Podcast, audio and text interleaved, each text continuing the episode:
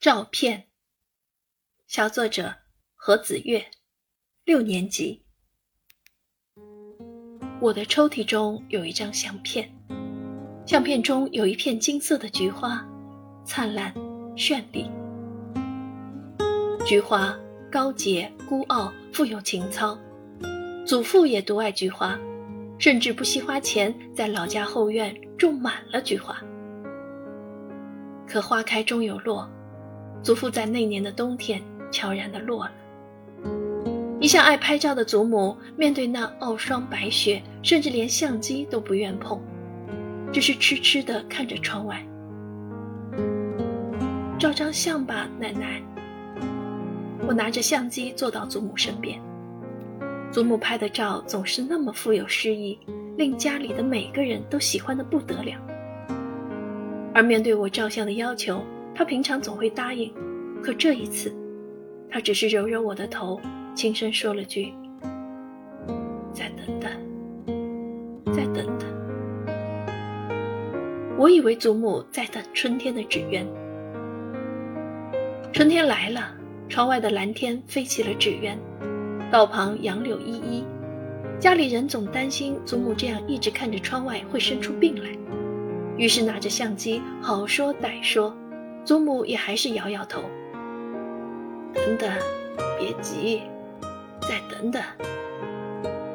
我以为祖母在等盛夏的繁星。盛夏的蝉鸣中，后院里一只只花苞冒了出来。我看着外面的美景，兴高采烈地去找祖母。奶奶，照相吧。别急，再等等。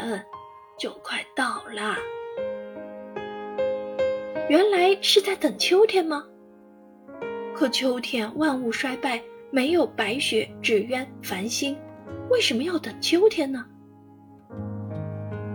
三个月一晃而过，当我再次来到祖母的房间时，她已经换好衣装，拿着相机了。一见到我，便兴冲冲地拉着我走到后院。我看着金黄的花圃，惊在了原地。我好像明白祖父为什么爱菊了。贴在花圃对门的对联，端正的写着：“清肌弱骨散幽爬，更将精锐泛流霞。”我好像也明白祖母在等什么了。那天，祖母开心的像个孩子。去年，祖母也离开了。直到去世前，他的床头还摆着一只金菊，开得那样美丽灿烂。我拿起床头的相机，依稀能看到祖母和祖父在金黄的菊田中忙碌的身影。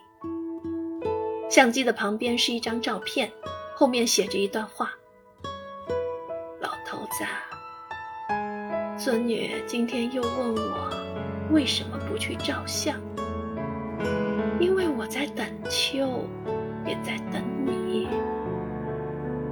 你却回不来了。最后，祖母和祖父葬在后院花圃旁，年年看着花开花落，金菊灿烂。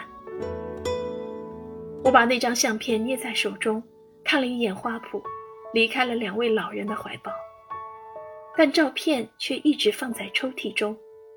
保存至今。